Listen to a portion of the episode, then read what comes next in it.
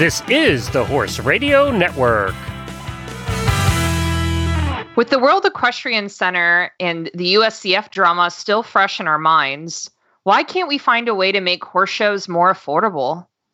This week, we're talking about the wonky, zigzag path it'll take for equestrians to get to the Olympics while sipping on mimosas. Thanks for tuning in.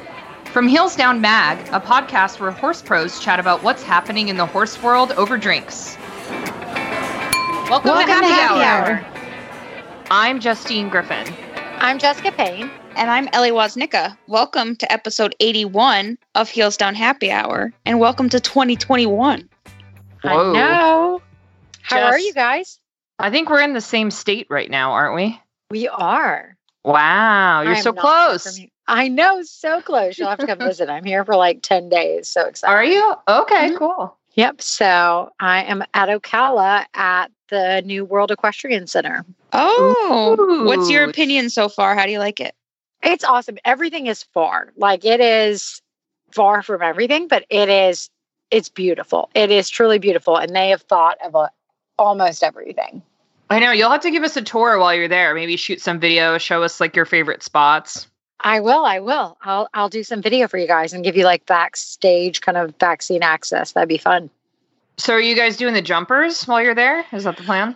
We are. We have we brought 15 horses, so a lot. So we've got eventers and jumpers here. Uh, the eventers will kind of go out and do, you know, we brought some of the bigger guys. Doug has training camp next week as well for the eventing horses. So we brought everything from some five year olds to Quincy, the Grand Prix horse, and everything in between, and kid horses, all of the above. Mm, interesting. So be fun. Definitely. Well, this episode is brought to you by Eco Gold. As you already know, if you're a, a loyal listener to our show, we love Eco Gold. And lately, I've been loving my Flip half pad mat. We reviewed it on the show last year, uh, but I just used it at, at a horse show this weekend and got so many compliments on it. My Flip half pad mat is the Havana color, and it just looks so nice with my saddle. It has a nice, sleek matte finish. But my favorite part about the Flip half pad mat is that it's actually vegan. It's uh, manufactured ethically, which is a really important standard of EcoGolds. It, but it comes with all of the the classic EcoGold perks that you that we know and love. So one, it's a flip pad, so it's two pads in one. Two, it's shimmable, so it's perfect. It's a perfect fit every time, every ride, every horse, and it has EcoGold's classic uh, superior support system with high density foam. So if you're interested in getting your own flip half pad mat, go to ecogold.ca.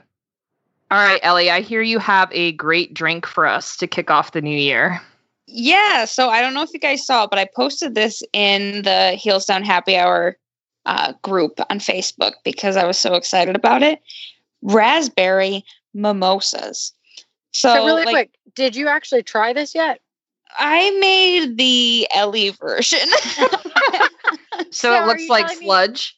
No, Yes. Ellie basically made what was in her house and calls it a raspberry mimosa. yep, pretty much. Um, Perfect. Okay.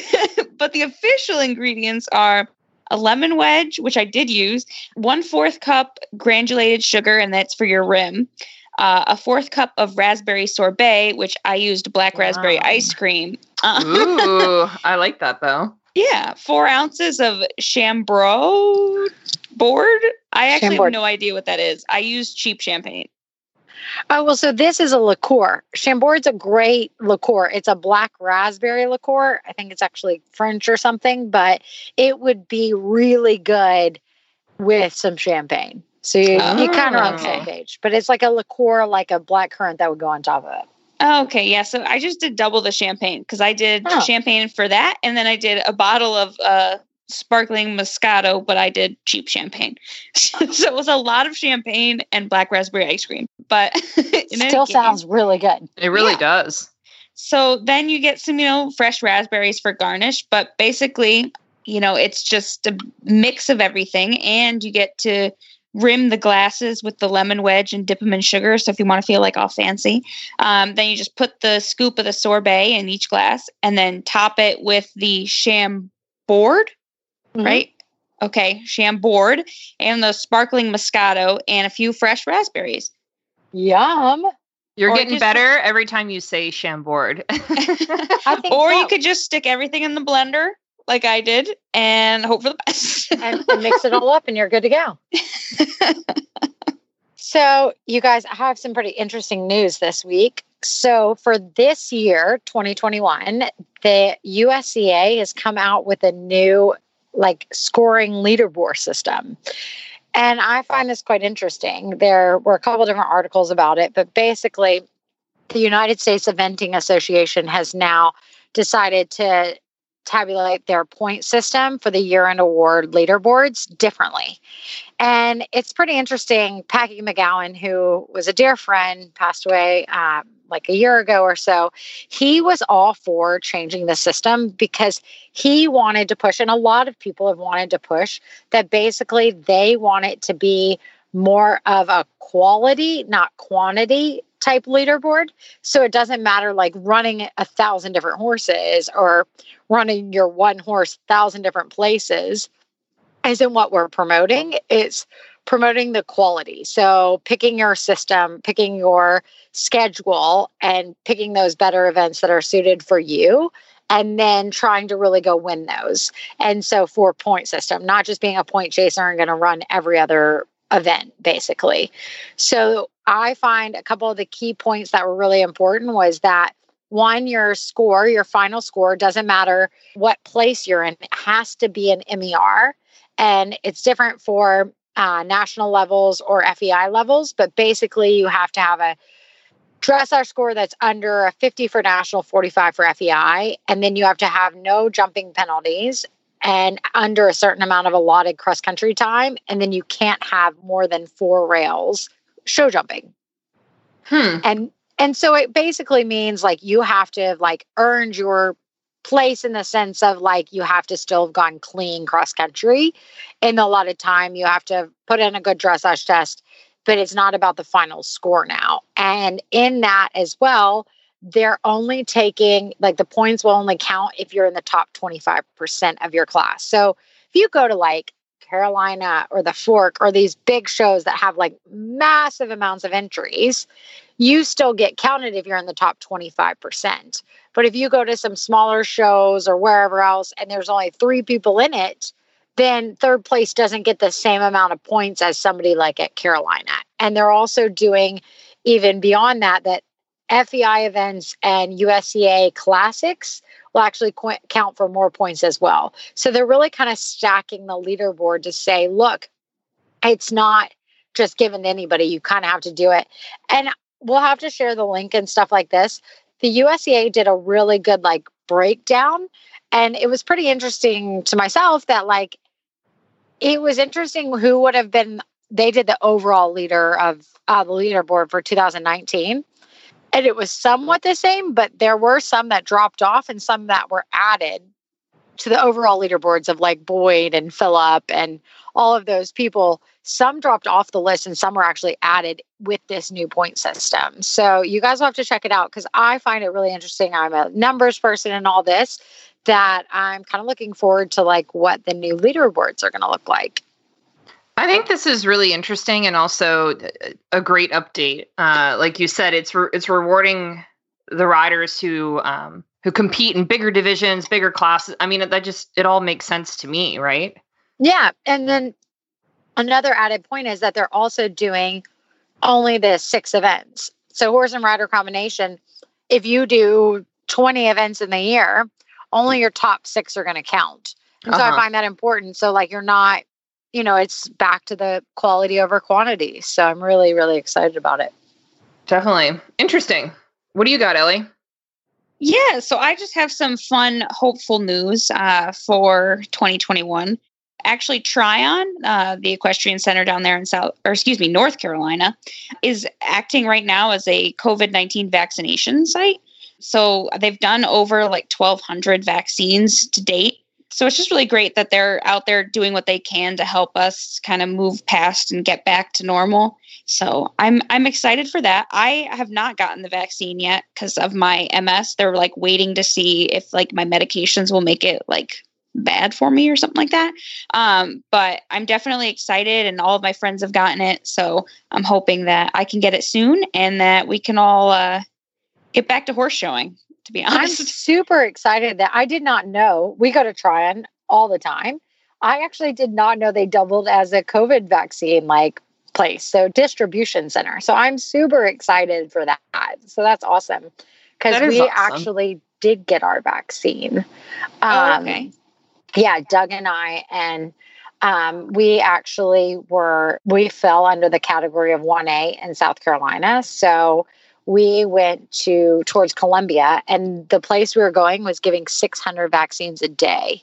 I mean, wow. they're like pumping it out. So I'm really excited, like, for everybody to be getting it and, like, kind of like you said, get back to normal. And so, with us just traveling all the time and with the kids, we found once we were eligible for the 1A to be super excited that we were able to get on the list and get one.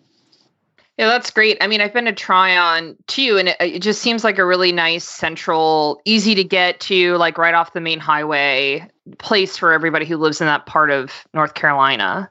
So, um, so it definitely makes sense to me that it would become a distribution site. So, uh, Justine, I'm really excited about your news. So, tell me, tell me specifics. All right, it's a good science story, so you know, buckle up. It's a good one. All right, so a new study was published in the Equine Veterinary Journal this month, and researchers from the University of Kentucky used genes um, from research in horses to to basically help them determine uh, which type of horses might be more at risk for a catastrophic breakdown.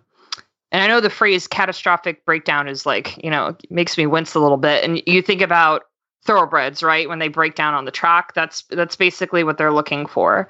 And they were able to use this pool of about 21 genes, which came from horses, uh, which uh, basically they use these genes to they're like encoding proteins associated with inflammation and bone repair and modeling and tissue repair uh, and also response to injury and researchers were able to basically zero in on three different genes that showed significantly different activity between injured and non injured horses. So, by using that information, they're able to determine what type of horses might be more at risk for that really terrible catastrophic breakdowns that we sometimes see. And that really has to do with like an inflammatory response within the animal.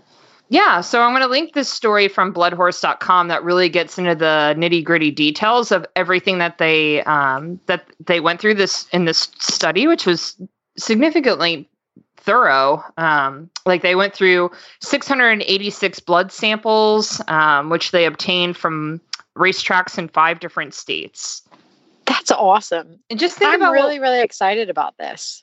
Exactly, right? Like think about what we can do with this information going forward and, and what accidents we can possibly uh, just completely erase and, and you know what I mean and think about like just won't have that risk when we are armed with this type of information. No, I so, mean it's it's pretty incredible. That's awesome. Yeah, so we'll see where it goes from here. Obviously, this is still just one study and it's very early on, but it is very hopeful. Well, yeah, absolutely. I mean, it's the start of hopefully what we'll see in the future is a lot. Absolutely. I just want to shout out to everybody that has donated through Patreon. It is an incredible thing that keeps us going, and we love all of you guys. And I just wanted to thanks for everybody that's contributed every month for us. And if you want to check it out and support us, I'd love it even more. It's www.patreon.com slash heels down. And Justine, you want to talk about those awesome saddles that you have. And I am dying to hear a little bit more about Been riding him in for a little bit. How's it holding up? And like, what are your thoughts on it?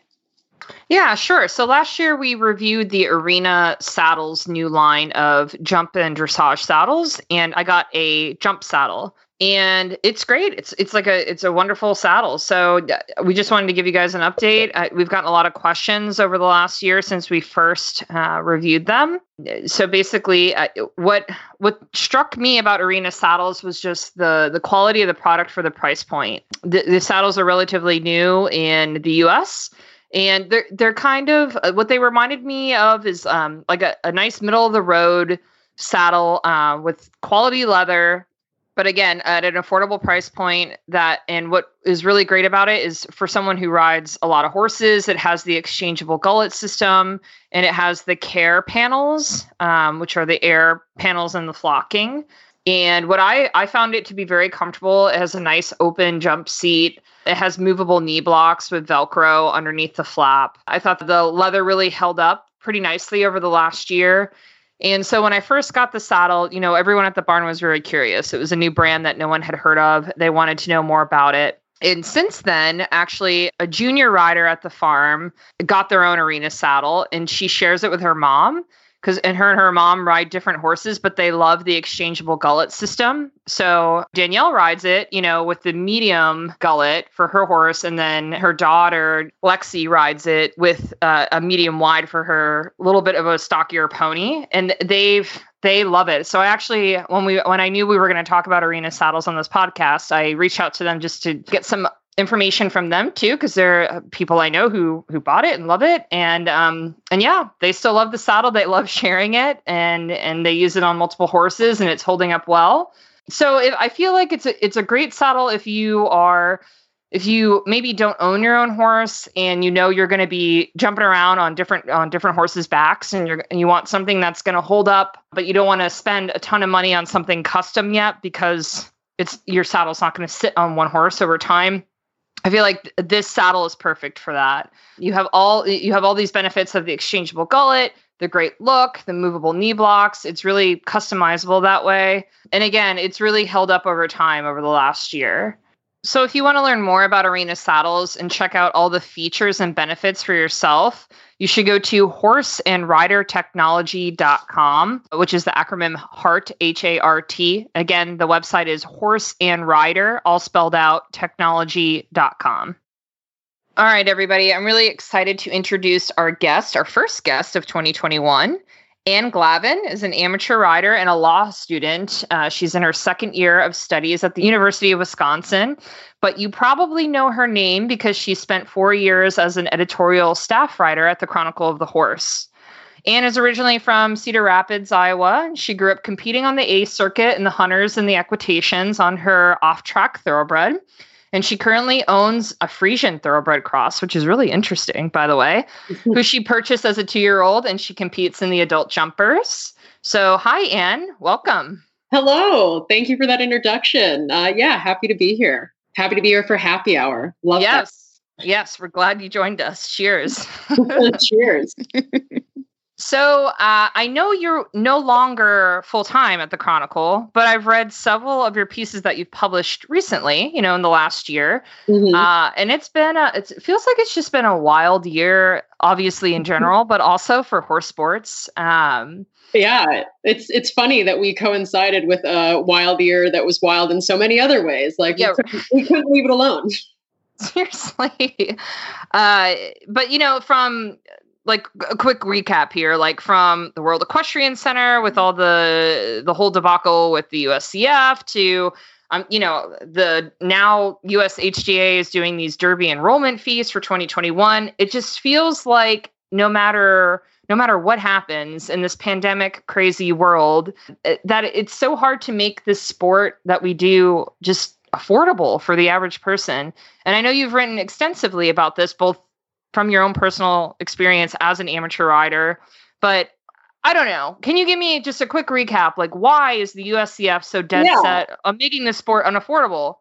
Well, and I would say, you know, the examples you gave, like with the USHJ and Derby enrollment fees, it's just another testament to USEF not getting it, right? And sports governance not getting the bigger picture. They are not understanding what had people so riled up and so upset over WEC and uh, USEF that's what struck me about seeing those derby enrollment fees. I thought, wow, they really they really aren't catching on like I thought they would. a lot of people were like, "Oh, is this the breaking point?" I don't know because it doesn't seem like they're taking any of it to heart, to be quite frank. Uh, uh, yeah, like the Derby enrollment fees are another great example of them not getting it. I thought it was quite funny after the WEC debacle blew up that uh, the next kind of thing to hit the news was the amateur rule and uh, changes to the amateur rule, which you'll notice they dropped right away after people got quite upset about it. But I thought, wow, so you listened to everyone talk about WEC and how upset they were and thought, now's the time. Now's the time to really blow up the amateur rule. That's what people are clamoring for. no, no, you you did not read the room, USEF or USHJ. To clarify, the amateur rule we're talking about that's the social media ambassador stuff, right? Like whether or not yeah, yeah. yeah. Which they very wisely dropped when people were like, How in God's green earth are you gonna moderate this? And or how are you gonna it was just silly, right? And and I thought it was silly on both them for dredging it up and I, like I had a couple people reach out and they're like, "Don't you think it's unfair if amateurs are making money off of you know a Facebook post for their boots or their helmet?" And I thought, no, I don't think it's. I don't know that them making a few hundred bucks off of posting their sponsored content for Parlanti is going to make the difference between me winning the you know jumper class and them winning the jumper class and and it strikes me as even funnier when you think about the amateurs in our sport you know nothing against them but they're extremely wealthy people so well that's it like they're amateurs because they can afford to not have to be a professional so it's yeah, like yeah. they're that and so if they are an influencer and everything else that this world's come to like absolutely and I mean, I've never seen so many of our owners, like personally, been like, yeah, no problem. We'll go. So we're here, and a little bit backstory. My husband and I are here with a bunch of horses at WEC because they're like, go for it. They all mm-hmm. were so kind of mad because USEF wasn't listening. And not that they can't listen, but it was a little bit that that they're like, look, we want to go to WEC. We don't, we have a couple clients that will not go to a couple different places. So they're like, no, we want to go to WEC. We want to see what it's about. And we're very thankful that the FEI stepped up and allowed us to be able to do it because the USCF obviously didn't care at the time mm-hmm. to listen and to what FEI's Yeah. And and I think it's back to that. Like, I don't think it's a bad thing for the USEF to have a little bit of competition in the NSBA. And I mm-hmm. think it's mm-hmm. really good for them to kind of be on their toes and not just be this monopoly that they can go and do whatever they want that they're like no you kind of have to rein it back and do what everybody really wants and so i guess that's like my little question to you is is that kind of what everybody else is feeling in your mind? Like do you think that it is bad for the usef to have some competition between the nsba or other organizations? I, I think that is what I that is what I hope people um, take from the WEC and everything that what happened in WEC Cal. Because I got a lot of people saying you think WEC Cal is affordable? It's still not affordable to pay whatever 500 750 just under a thousand to show for a weekend. And I completely agree it's not but it's the beginning of USEF recognizing that they are not the end all be all in sports governance and yeah. I think it's I think it's funny that it took and I put myself in the same boat. It took WEC to kind of show us as an industry or remind us as an industry that this sport does not begin and end in USEF. And I'm a bit of a I, have become a bit of a sports governance nerd through all of this. And I just got curious and started thinking, you know, we can't possibly be the only sport having these issues. So I started calling other sports governing bodies. I called US fencing, US archery, um, US basketball, US basketball was a particularly interesting conversation. And obviously, you know, people would say you can't compare basketball and horses, that's apples and oranges.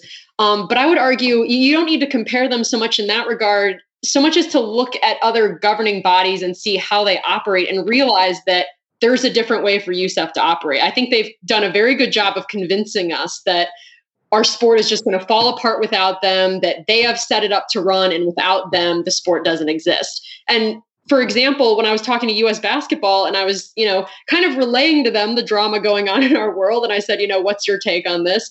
They said, you know, as a national governing body, we at US basketball see our role as going out to people who are already participating in the sport. The sport already exists outside of US basketball. They approach those people, those tournaments, those organizations, and they say, what can we do to help you what what value do you see in us coming in as US basketball and joining forces with you and helping you to continue promoting the sport whereas USEF more acts like they are handing down the sport to us from on high and that we like serve at their leisure and we compete in our sport at their leisure and I think WEC did a very good job of reminding us hey there's nothing stopping us from getting together and getting our horses together and holding a competition outside of USEF so I like hats off to WEC for reminding us that that is how the sport can operate.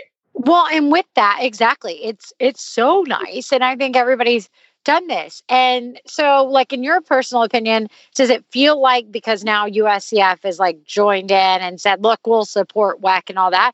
Do you feel like it's gonna then fizzle out the upper like with the NSBA in the hunter jumper world, or do you think this is just the beginning to kind of make a reminder? I am very hopeful that it's just the beginning. I do understand people's concerns. You know, USEF kind of they slightly read the room and they thought, okay, we've all seen WEC. Oh my God, the pictures people have been posting. Well, and you're there right now. The pictures people have been posting from that facility are just unbelievable.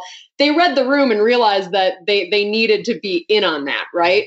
Um, but I will be very interested. I don't know if you read the statement WEC put out. I think maybe WEC and USEF put it out together actually, but it was very carefully worded and said, We have reached an agreement for the season and we will revisit this negotiation going forward. And well, I, it's a, I'm hoping it's opening it up that like the summer series and stuff like that because I don't know if uh, every one of the listeners all of the barns are air conditioning or they're all climate controlled.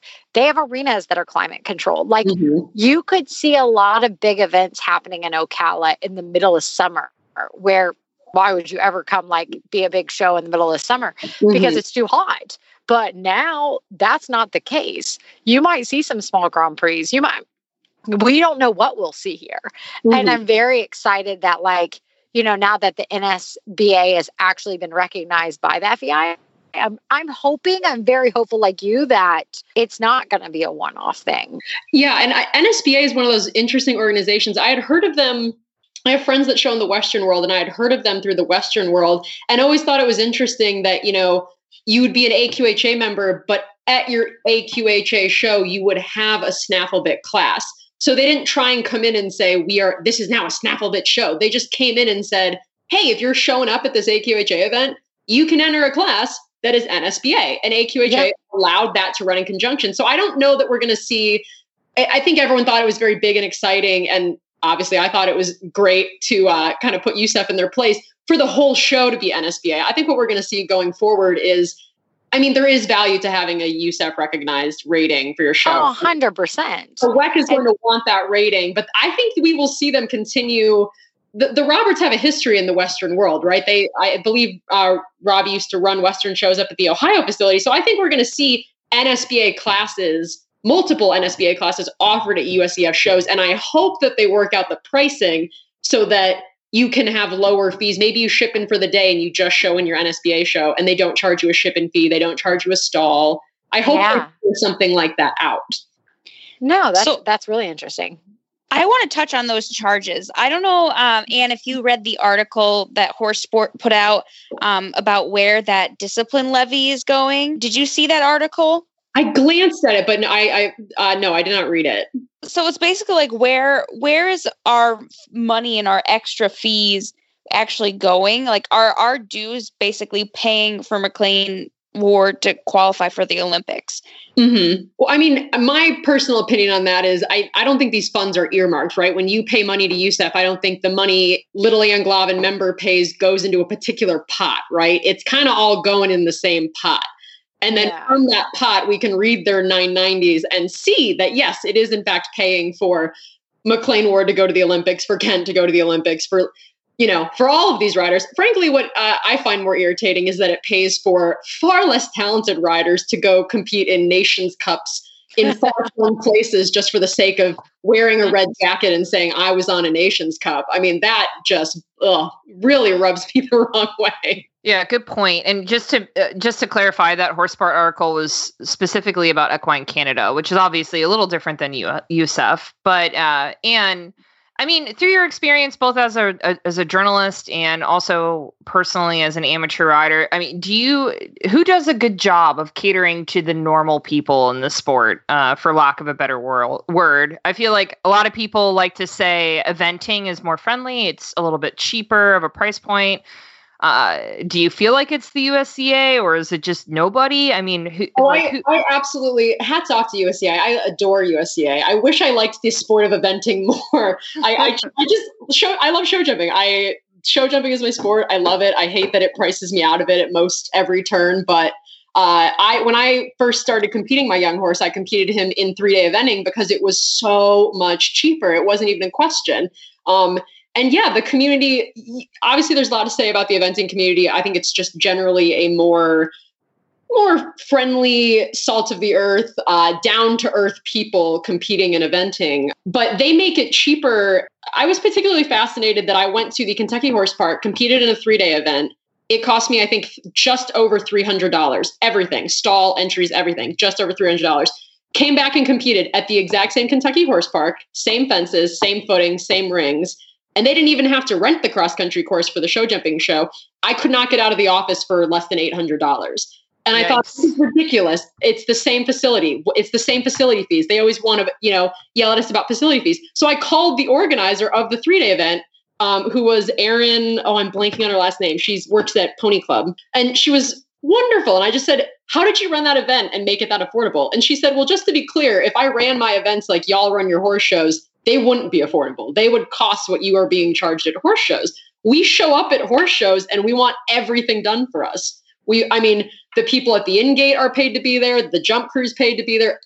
We don't think of anything as a volunteer position. We we pay and employ people to do it. So of course it costs what it costs. You're paying someone's salary. You're paying someone's wages. So I think we have to take a serious look at ourselves as an industry and ask ourselves: Are we willing to do what eventers do? Eventers, it is seen as something that you do for your sport that you go and volunteer at those events and you're kind of frowned upon if you don't go and volunteer at your events. We don't have a community like that.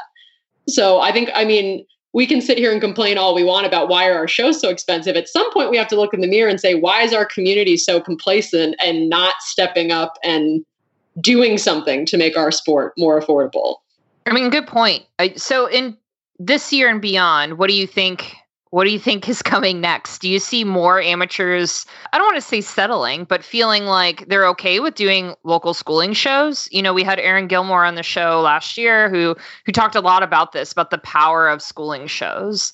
Uh, mm-hmm. Uh, and, and, sort of the their rise and now is the time. I mean, do you feel like there there is a movement behind amateurs for that or you I personally don't see USEF coming around, but I mean, what do you think comes next?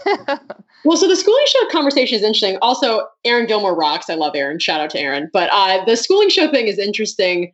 I, I, I think it's fascinates me that USEF doesn't understand what the average amateur wants out of a show. And I, I'm being slightly facetious, but not that facetious when I say we want to go jump on good footing and get like a good picture out of it for Facebook and then like have a drink with our friends. That's, That's the truest thing I've ever That is it. That is my it. entire life. It. I can do that for 50 bucks without USEF. I don't care if USEF is I'm sorry, I will never have the money to chase horse of the year points. And frankly, even if I did, I wouldn't care. Like it's that's not what the sport is to me. It is it is i'm trying to remember what rider i was interviewing somebody in wellington once and they said something that's stuck with me and i'm i'm mad at myself for not remembering who said it but they said you know people these days don't see horse shows the way we used to see horse shows. It is not yes you are competing against other people but you were going to a horse show to see did my homework at home pay off? Did all that work i did to stop my horse's left drift can i put it into action in a new ring over new fences when the horse is nervous when i'm nervous and and how does that rank you know how does that rank against my competitors? Am i learning at you know an average rate? Am i it, was just to see how you're doing. And that's how i think of horse shows. I mean i never went in the ring with my young horse and thought oh, i want to win this class. I thought it'd be really cool if i put in a clear round and then went and sat in the stands with my friends and had a beer. That like so i very much see a market for quality um I, and i wouldn't even call them schooling shows just quality opportunities to take your horse out and jump it on good footing good fences and you know if they want to have a judge and have ribbons that'd be fine that'd be fine too you know what i mean I, I definitely see i hope i hope the industry sees the enormous market for shows like that. my, my example I always go back to um, is are the shows that Sean Wardley ran in Lexington over the summer. It, you you couldn't even really call them shows. He set up a beautiful course on beautiful footing at his farm. I think you paid 30 bucks, you went in the ring, you jumped around with timers and with like a time allowed and a jump off and everything, but there was no judge, there was no um there was no ribbons. It was it was just go jump around and have a good round and get some beautiful pictures and have a great time. And that's what we all want. So I hope, I pray the industry realizes that we are all out here begging for those opportunities. And if if you provide if you build it, they will come. Well, Anne, you, it's been a pleasure to have you. Thank you for joining us for this uh, really good discussion. I mean, you got me like heated up. Like, I just want to, I just want to go to a horse show for the photo and a beer. I do. I know. so, we'll have to have you back on for sure. Thank you. Well, thank you for having me. So, guys, it's my favorite time of the year because SmartPak is having their 50% off clearance um, on all of the cold weather essentials. So, this is the time that I stock up on all the blankets that my horses have destroyed over the season, um, gloves, everything to keep me warm up on this godforsaken mountain. The sale ends soon, so check out smartpakequine.com to get a great deal. So, our next guest is obviously one of my favorite people in the world, my husband, Doug. He came to join us. Say hi. Hey there. How's everything going? I feel like we haven't had you on in a long time. It's been, quite a while. It's I been Quite a know. while. I mean, we definitely haven't had you on since you've become actually famous. You're a meme. Oh, is that it? You're a meme now. Oh, the meme Yeah. with the are burn. meme now. Yeah, you are jumping You know over you've made Bernie it when Sanders uh, you're jumping mittens. over the burn. I'll tell you. Yeah, That's a pretty epic picture. We're gonna have to make It sure is. everybody on the eh, podcast has seen this. It We'll, was like, actually in the notes. really funny. Obviously, try and posted it, and it's uh, Star Witness. We call her uh, we, we call her Ginger, so she's the Ginger Ninja, basically. Um, complicated because her papers actually say she's dark brown, but she's definitely a chestnut. Um, anyway, so this this uh, I got a Insta uh, direct message, and this girl just sent me this picture of the horse jumping the ditch and brush, and I said, you know, I actually I was with Jess, and I'm like, look, this girl's like three months late to the party here. I mean, it's a great picture, no doubt, but and then sure, you know, sure enough, looked a bit closer, and uh, yeah, the burn sitting underneath, uh, wa- watching the view of her stomach going over. With her with his mittens. Yeah, exactly. He was just a casual like jump judge. Yep. In the water, a little bit awkward. They should have they should have given him a rowboat or something. I think that would have been even better still. But Oh, the rowboat. You know, that's a good idea. All right. Somebody somebody who's good at Photoshop right, better make a rowboat. Oh my gosh. So, well, we actually came. We invited you on to ask you like some serious questions. oh, I'm ready. So, I'm ready. so Maybe All right, well, not a good tell- idea. No, well, first off, tell me this: what was the drink of the day? Mimosas. Mimo- that's a morning oh, right. drink. This is afternoon, isn't it? Ellie, Ellie makes mimosas all day Listen, long. it doesn't. Yeah, any doesn't matter what Anytime is a time That's really for strange. champagne and ice cream. That's what she made her mimosa like. Excellent. We'll make you one, Doug. The next I'm we ready see you. for it. I'm ready. Okay. I will never turn down any sort of alcohol. All right. So it's 2021. You're in Ocala. We're thinking about the Olympics. It's already been postponed for one Well, year. wait, hold on. Let, let me stop you. So we're based we're based in Aiken, right? We're visiting Ocala. No, no, Let's they yes, just- know- right, right, right. I know, yeah. but I want to be. Let's get super You, clear here. will never claim Ocala. Yeah, we're not claiming Ocala for the entirety. And technically, you're not going to be based in Aiken that much longer. No, we still will. We're, we're gonna. Um, I think there's actually no better place to develop horses than Aiken for the winter For the season. So, so we'll be there more or less first quarter of every year. Okay. All right. That's good to know. But, anyways, back to the Olympics. Okay, I'm ready. so back to the Olympics. It's been postponed. Uh, it, it could very likely be postponed again. Uh, you know, Horse Sport po- published an interesting article about you know could Kentucky not run this year? It, it sounds like it's up in the air. It's not that far away from now. I, I feel like that would be a a big problem if we don't have a, yeah, I a mean, I five star a big, run. A big problem is an, an understatement. I think Kentucky has clearly been the leading competitions for ever now, and and is the pinnacle of our sport in our country. And if we were to lose that, I, I would think that's an epic failure on many, many, many, many uh, ways. You know, and um, from my best understanding, I think there's uh, there's certainly some some uh, very positive things happening. So my expectation would be that Kentucky would run. I'm personally a little less optimistic about uh, Tokyo, but uh, certainly we are planning as if it were to run, and we're lucky enough to have three horses qualified. So if it does, we are going to do our best to make sure that we are in the mix. Part of it. So- Well, so how are you planning your year then? How are you planning your competition year for 2021, knowing that so much is up in the air? Yeah, you know, in the end, it doesn't change anything about the spring season because it's it's unchanged. All of the horses, I would tend to look at it more as, you know, what is best for their development and how to utilize their talents and try and refine everything going forward. And the spring season would be the same if can if Tokyo runs or or if it doesn't run. So we're operating sort of as business as usual and and if it runs then hopefully we've done well enough to secure a slot Gotcha. Okay, well, so you're at the World Equestrian Center. You're, I, I imagine you're showing the jumpers, but what are your plans for the the big eventers?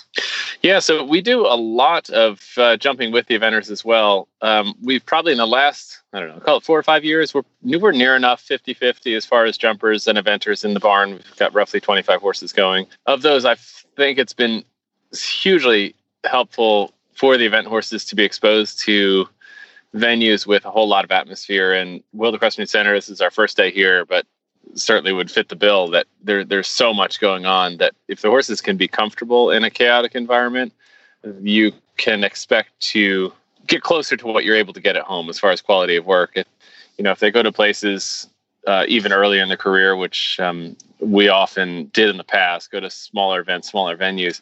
I don't think there's as much gain than you know they go into a, a, larger venue like this where they can get super comfortable with a lot going on. They then get to um, you know get to Kentucky the first time, walk down the the chute into the main stadium, and they would look at that as a pretty commonplace experience where um, horses that would have only seen smaller venues earlier in life get there and their eyes pop out of their head and um, you know they're just worried. And clearly if they're worried or nervous or uncomfortable they're not going to be able to deliver their best performance. So um, yeah we've we've tweaked it. I mean i would say the horses we've got um, you know what would be probably the leading seven year old now for the Le Lion grant. And before his prelim move up last year i think he'd only done five events in his life. Um, we were able to you know go to a number of jumper shows certainly cross country schooling get him exposed to a lot. But um, we, we've we've been we've been really really happy with uh, that sort of developmental process, and so with that in mind, we've got I think 14 stalls here this week, something like that, and we've got um, certainly the the event horses the the big guys came along. There's a USEF training camp running next Monday through Wednesday, so we've got Vandiver, Quantum Leap, Star Witness. Uh, all of which the sort of our four star and up event horses here jumping, but then we've got a couple of the up and coming um, younger guys, and and then as well as the jumpers along with. And then we, we were lucky enough to have our, our top uh, show jumper quintessence here, and he's going to do the welcome in the Grand Prix. Oh, that's exciting. I want to know what your favorite show or like what you're really looking forward to this year, aside from Olympics or anything like that. Like, what are you excited to take any of your horses to, whether for a learning experience or, you know, just to have fun? That's a great question you know, I think our it, it's like picking who's your favorite kid. I guess right. We have we've got a couple really um, uh, venues and, and places that we go that we absolutely love. Um, each one offers a bit different experience and and different benefits for the horses. Um, we start our season off at at Pine Top, and they've got a great flowing cross country course designed by Derek di Grazia, which is a really nice introduction because obviously he's also the designer at Kentucky. Um, then we head to the um, Carolina International, which is at the Carolina Horse Park. Um, full disclosure, I'm on the board for that competition, but I think they do a wonderful job and huge atmosphere and great courses.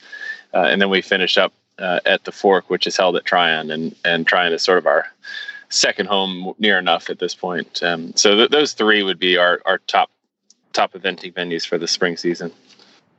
So Doug and I, I'm gonna have to like do a spoiler alert. We were riding a couple of the horses the other day. So looking forward on the Olympics and stuff. Why don't you tell them? So if another this year could be as crazy as last year, hopefully not. But we are riding a couple of the advanced horses and tell them a little bit about the difference of like what they all are. Just a little backside like vaccine kind of thing about each one of them when we talked about where each one would be you know, the Grand Prix show jumper, the Grand Prix event horse, uh, or sorry, the Grand Prix uh, dressage horse, and then the superstar. Just talk about each one of them. Tell them what we would what kind personality of type or long term goals? long term goals. So, like something if the Olympics didn't happen and you had a lighter Oh, long- season, long-term. like what would you do? so long term goals. So Vandiver is our he's he's we always joke he's our old man. He's 17 this year. Um, I always joke that he brings his walker to the ring, but he's uh, honestly been better and better and come out every year stronger and stronger. And he's he's He doesn't want to be outshone by he- the guys. Yeah, he is. He is not going anywhere anytime soon. He's uh, come out as strong as possible. So he would, you know, a perfect world. Obviously, Kentucky is a, just a killer competition. So I would love to go there and, and take a real good shot at at uh, winning. There would be, you know, certainly that's always everybody's lifetime bucket list, if at all possible. He was two years ago. He was fifth there, and so I'd love to look to him improve on that. Uh, the other guy's younger one. So uh, Quantum Leap we bought as a weanling, and um, he was bred by Dee Dee Callahan, who's on the eastern shore of Maryland. Uh, Susan Drillock owns him with us, and we've had him forever and ever. So he's um, he's a super chill, easygoing type on the ground. When you're riding, yeah, you would put your grandmother on him. You trust him with anything. Like he's super agile, quick footed on cross country, does everything in a snaffle. Like you barely have to touch him. He's he's pretty awesome in that regard. He's a little bit of a tweaker though. Like every once in a while, like something would pop out of the bush and he'd he'd totally do like Bambi on ice situation. Like all the legs go everywhere. He long long term. He'll he's absolutely a five star horse all day long. I would love to go to Burghley at some point with him. I think he he's um he was lucky enough to get the grant to go to Le Lion the seven year old um, world championships and that's quite a long course, probably the hardest three star I've ever seen. And the last sort of minute and a half that you sort of drop down onto this track, and most of the horses were totally dragging at that point. And we hopped over the jump prior, land, get onto the flat, and I just softened, and he totally bolted. I'm like, wow, this is this is pretty incredible. And um, he's probably just about 80% thoroughbred, so that certainly came through. Um, the same experience happened here at Tryon. We came over the the uh, uh, last sort of bridge and turn in a 10 minute track and he just absolutely took off. So he's going to be an absolute beast at a at a five star but he's got the scope and uh, breeding on the stallion side. I wouldn't be shocked at all if he does some small grand prix um, jumping at some point in the future. And then we've got um, star witness. She would be like the total how do you even describe her? She's something. she's yeah she's something. She she knows she is completely uh, you know owns everything she would be like the prom queen but also like nobody's going to give her any crap for sure um, she will end up without a doubt a four star champion love to take her to Aachen at some point and um, and then she's got the movement and ability she'll end up being a grand prix dressage horse too i think at some point in her life she's 10 at this point um, as well She's my Basically, Doug- favorite. She's She my is. favorite of all yours. she's pretty wild. She's, I mean, just an athletic freak. You know, she's um she's unbelievable and a super like crazy hard trier. She was late to the party. She actually started life as a show hunter, and um, a good friend, Emil Spadone, um, actually he uh, still owns five percent of her with us. And um, I said, Emil, what were you thinking? Like this is the furthest thing from the show hunter. She jumps in a perfect shape. The knees are always perfect and all that, but there's no way you could. eh, I mean, you'd have to lunge her for about a week straight, I think, to get to the bottom so there's no way that was happening. Um, but she's she's amazing. Yeah, she's she's pretty incredible. well, Doug, we appreciate you coming on and giving us No, this no, update. anytime, anytime. And we'll be we'll be keeping up with you and seeing how your schedule shapes out and, and kind of what happens and what shows actually run. Fingers crossed for Kentucky. I think we're we're hopefully turning the corner here. So um, you know, let's let's certainly everybody, yeah, keep your fingers crossed. definitely. Yeah, I I feel like we're we're definitely in a better place than we were last year. So I think we'll all keep moving forward, hopefully. But Doug, we'll have you on again for sure. All right, yeah, looking forward to it. You'll have to bring a drink if you're not going to drink mimosas with us, okay? Yeah, I will. uh Yeah, Rowan Creek, it's called. Rowan. Cre- Okay. Rowan, all right. Rowan Creek on the rocks. All right. Well, actually, we'll torture point. you a little stuff bit more. We'll make you stay for Rose and Thorn. Do you want to go first? yeah, love that. Love that. All right. What you got? You can go first. Again, this is the most estrogen filled segment you guys have, I think. if only you had a mimosa in your hand. I know, right? I'd fit right in. Um, so the rose, let's see. The rose. I mean, I, I will say we, we have got to be thankful in, in all that is happening in the world right now that we're able to come down to this venue and with the group of horses we have, we're no doubt about it. We are completely privileged to have the opportunity. So, so that could be my rose for sure. My thorn. That's a great question. It wasn't a real big thorn, but we did have seven hours with the kids in the truck, which was tricky. That is weird. That is a, yeah, it's a long No. day. No, no, no, no, no, no, no. Uh, not near as that, that bad. But yeah, the uh, I guess we'll have to go with that. All right. All right. I I'll give can't wait. Ellie, are you ready? Doug's gonna love Ellie's rose and thorns. so this You're is always my favorite. this is also really funny because like I'm a little embarrassed now because Doug's gonna be on here. Not that, not that the entire world couldn't listen to it. Um, so so I guess I'm gonna start with my thorn because it really sucks. So my old barn cat um has got some heart problems going on. So I mean, not that he's very useful, like I mean he's terrible. He doesn't even catch any mice or anything, but he's just kind of fun to have around. He's kind of goofy. So it sucks because like he's getting old, but we're we're gonna figure it out. I'm not I'm not worried yet. But so that's my thorn. Um and I guess this should be a thorn, but it's my rose because I'm still like like I'm kind of oddly proud of it, which I definitely shouldn't be. Oh, Jesus Christ. And Matt's gonna be so grossed out. God bless him. So basically, I I have this situation where my legs are unruly. Uh, so it started with Where are like, we going What with is? this? Yeah. What does that mean? so it started with so scared. it started with stop shaving September. And then it, I've never heard of such a thing. yeah. It, it is a thing when you live in Pennsylvania. Okay, ask anybody. Um, don't really because it's not. But so then it went on to oh screw it September, and then no shave November, You you Uh, do know it's January, almost February. and then it was like don't care December, and then January was like just don't really care, don't have the time. So my legs are horrendous. Like they are they are treacherous. Matt said he was like, "Oh my god, they look like man's legs." And I was like, "Men don't have as nice of ankles as I do." I was like kind of like, you know, I got good legs. and then, um and then to make it worse, Matt goes, "You're going to need a professional to help you with that." you know what? This makes me love Matt so much more. So so much more. I mean, God bless him for dealing with everything that is me, but I just thought, you know, I'm I'm kind of proud like to to have such hairy legs that my boyfriend thinks I need professional help to uh weed whack them down. Oh Um, my god. so it's super soft. Yeah, for about uh, 45 cents, I think there's a solution for that. I don't understand. Oh, you mean a razor? yeah, you haven't seen one of those since like uh, what August? You forgot I what they mean- looked like. No, no, there's one. I mean, I keep my armpits in check. Like Oh, we've had this conversation before. Like it's just the leg. Hey, you know what? It's it's to the point where if I walk through the house, I feel a breeze. It feels like I'm swimming. Um, wow. Yeah. I mean, I will I take a no picture. words. I'm going to send you guys a picture because you're going to be like, what the heck? I don't even know what to say. I For the mean, first time, you have Justine and I both speechless.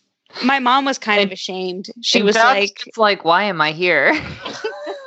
Yeah. I mean, in case you guys didn't think that I'm unruly. oh man. So sorry, Doug, that you had to hear about that. But you know, that's my rose. Well, I'm- hopefully there's a, hopefully there's an end in sight. I don't know. Uh, it's gonna take Oh. a few.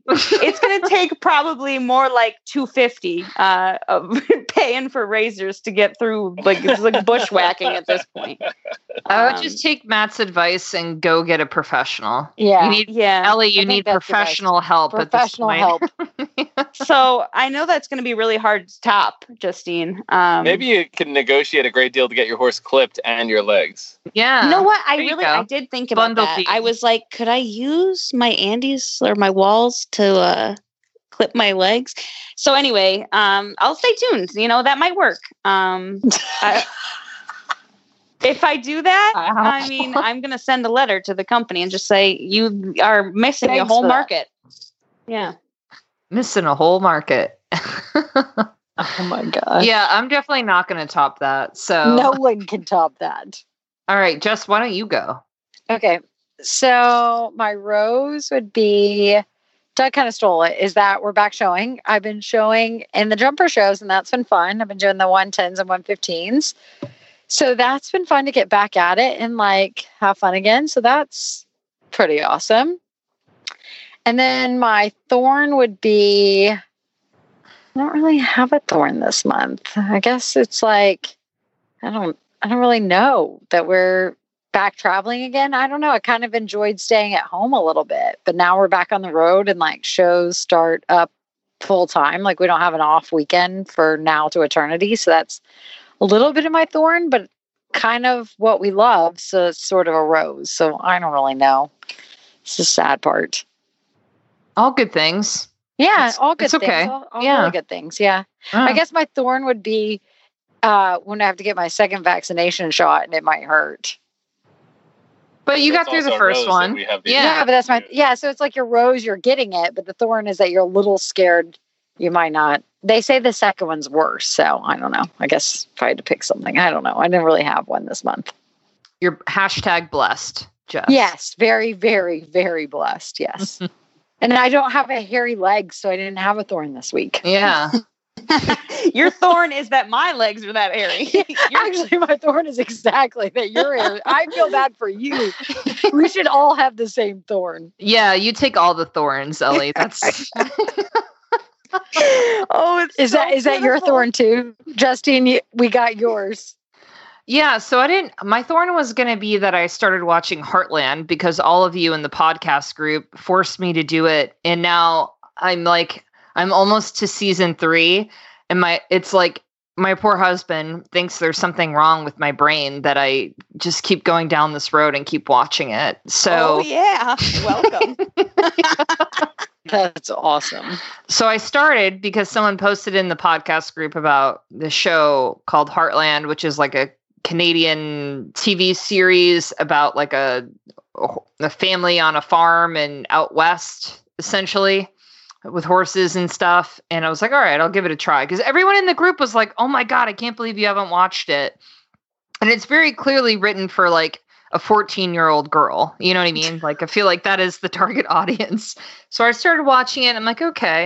And I started with one glass of rose, and then it turned into two, and then three, and then maybe four. And then all of a sudden, now I'm almost to season three.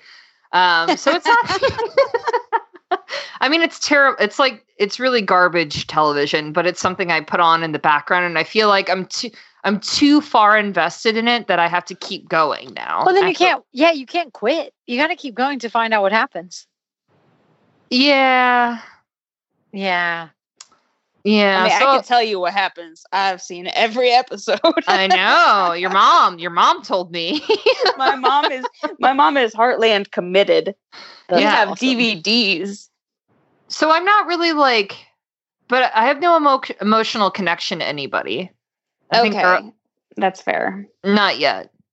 Yeah. I think I, I like the grandpa the most if I had to pick somebody. yeah. Three seasons in, and you're not emotionally connected yet. It's just not my thing. But now I just feel like I have to keep watching it, you know? That's awesome.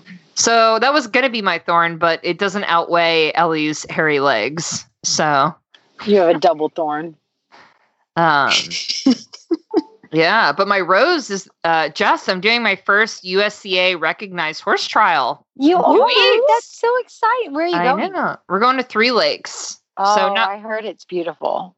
It is. It's really nice. It's the closest to me, so it's not quite the hall to Ocala, but yeah, keep your fingers crossed. I think it'll go well. Uh, I So- think it will go really well. Mikey's been so good lately. He has, and he's such a good boy. Like he did the hunters this weekend. We're Yeah, you won. yeah, yeah, he did. He's Crushing it. Well, well. when when in doubt, just kick. You're good. Not not really on Mikey, but okay. Cross country, you're gonna need it. oh no, but she did the hunter derbies this past Oh, well, week. no, the derby, you're not gonna kick it. yeah, no, the Derby we just sit. Yeah. Yeah, yeah, yeah. Yeah. You just hang out there. She's got that part. yeah, yeah. Yeah, that's what he. That's his preferred speed. When we get on Yeah. cross country, he's like, "What are you making me do?" Yeah, that's then Doug's advice exactly. When he says cross country, then you just kick. Yeah, yeah, for sure. So no, but he's he's a good sport because he's going from the hunters right back to eventing. So yeah, so I'm looking forward to it. So that's it. That's my rose and thorn. Doug, we can let you go. Your punishment Yeah. is over. Pressure, it's over. precious. I, I survived. you survived. Until yeah, next but now you're going to have some nasty images in your head. I know, right? I don't know if I'll sleep tonight. I'll just make sure to show them the pictures. so amazing. Oh my well, god. look at looking forward to next time. Yeah, we'll And- get you and- again. and- we'll corral and I you. would hope that forest has been like taken down by that point. yeah, no, it, it it'll have to. It's starting to come through my pants. Like you can braid it. You Like braid it. it's it's pretty close. Like it's, Wow, it's Ellie. pretty close. I'll put it next to my cat I just comparison. didn't know it grew that much. I thought like at some point it just stops. Does it actually make you warmer? okay, so I thought it would, and I don't think it doesn't. Like I'm not. I don't know. I just I, I don't get cold very easily. Like my feet get cold, but like my body, my appendages don't really get cold. Um, but yeah, it's it's getting to the point where like you know I wear scrubs at work since I work at the animal hospital, and like it's sticking through my scrubs. So uh, it- Wow. Oh my just- gosh. I just didn't know it got to that. Okay, learn something new every day. I'm putting it next to my cat for comparison for this photograph. I will not. I'm not going to share this on the Facebook group. People, I'm sorry. Only Doug gets the Wait. Patreons only. Patreons only. Yeah, Okay, Patreons yeah, only. yep. There you go. We'll share it with them. All right. So we got an interesting email from Allie, who uh, I'm going to read it to you guys, and I'm hoping both Jess and Ellie, you can shed some advice for her. So Allie is a barn manager at a fairly nice hunter jumper facility, and she lives on property where she also has a stall for her horse there.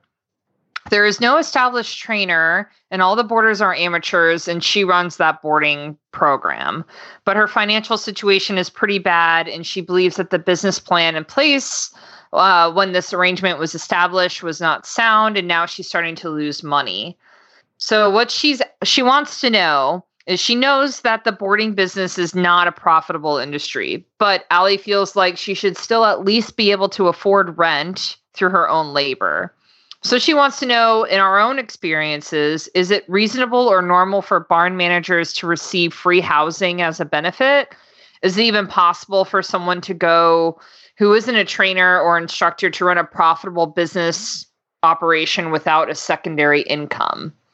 So I'm just curious, both of you, like, what's your experience? What advice do you have for Allie? So I think the biggest thing is, is like one where you're located and what you're able to charge. Uh, I know every place is different what you're able to charge for board because some places I think it's hard actually no matter where you are, but some places it's maybe a little bit more depending on cost because hay, grain, shavings, all of that is so expensive. And so my biggest thing is, is I don't think it's really profitable to be a boarding barn and I don't think many people do but I think if you are able to charge for like full service, so if you don't just have like not just, you know, board, but if you can offer the I'll tack up your horse, I'll give it a bath, I can clip it, I can pull its mane, etc., like that, and kind of find a specialties and like, look, you can upcharge things and that kind of cost helps you. I think that's part of what would really help maybe make it more beneficial to you but I think overall it's kind of really hard to make it as a boarding barn as like a single income. I think it's very difficult because then it's also taking on, you know, it's not just that, but you also have your horse there as well. So I think it's kind of hard in that whole aspect, but I don't think it's undoable, but I think it's it's hard. What Ellie, what are your thoughts? So, I mean, to get like technical, I feel like I would have to know like more about the situation. Like, yeah. I don't know if like are are is Allie getting all of the money from the board situation, or like does the owner of the property get some kind of thing? Because I think it depends on you know what you're getting in terms of like you know who's paying for the maintenance for the property because that's i think where at least where a lot of matt and i spend a lot of money you know we have to pay to keep the you know water on and the electricity and you know the when in the summer break. right which is all the time because he lives with me So, um, you know, it's that's where we spend a lot of money. And there's, you know, we did our own hay this year, but we still had to pay for diesel for the tractors and, you know, baling twine, which is crazy expensive if you think about it. So I guess that's kind of the the situation. I mean, I don't do boarding for that reason. Like I just I have one pasture boarded Appaloosa right now, and I only really agreed to it because my friend was going out of like overseas for a semester.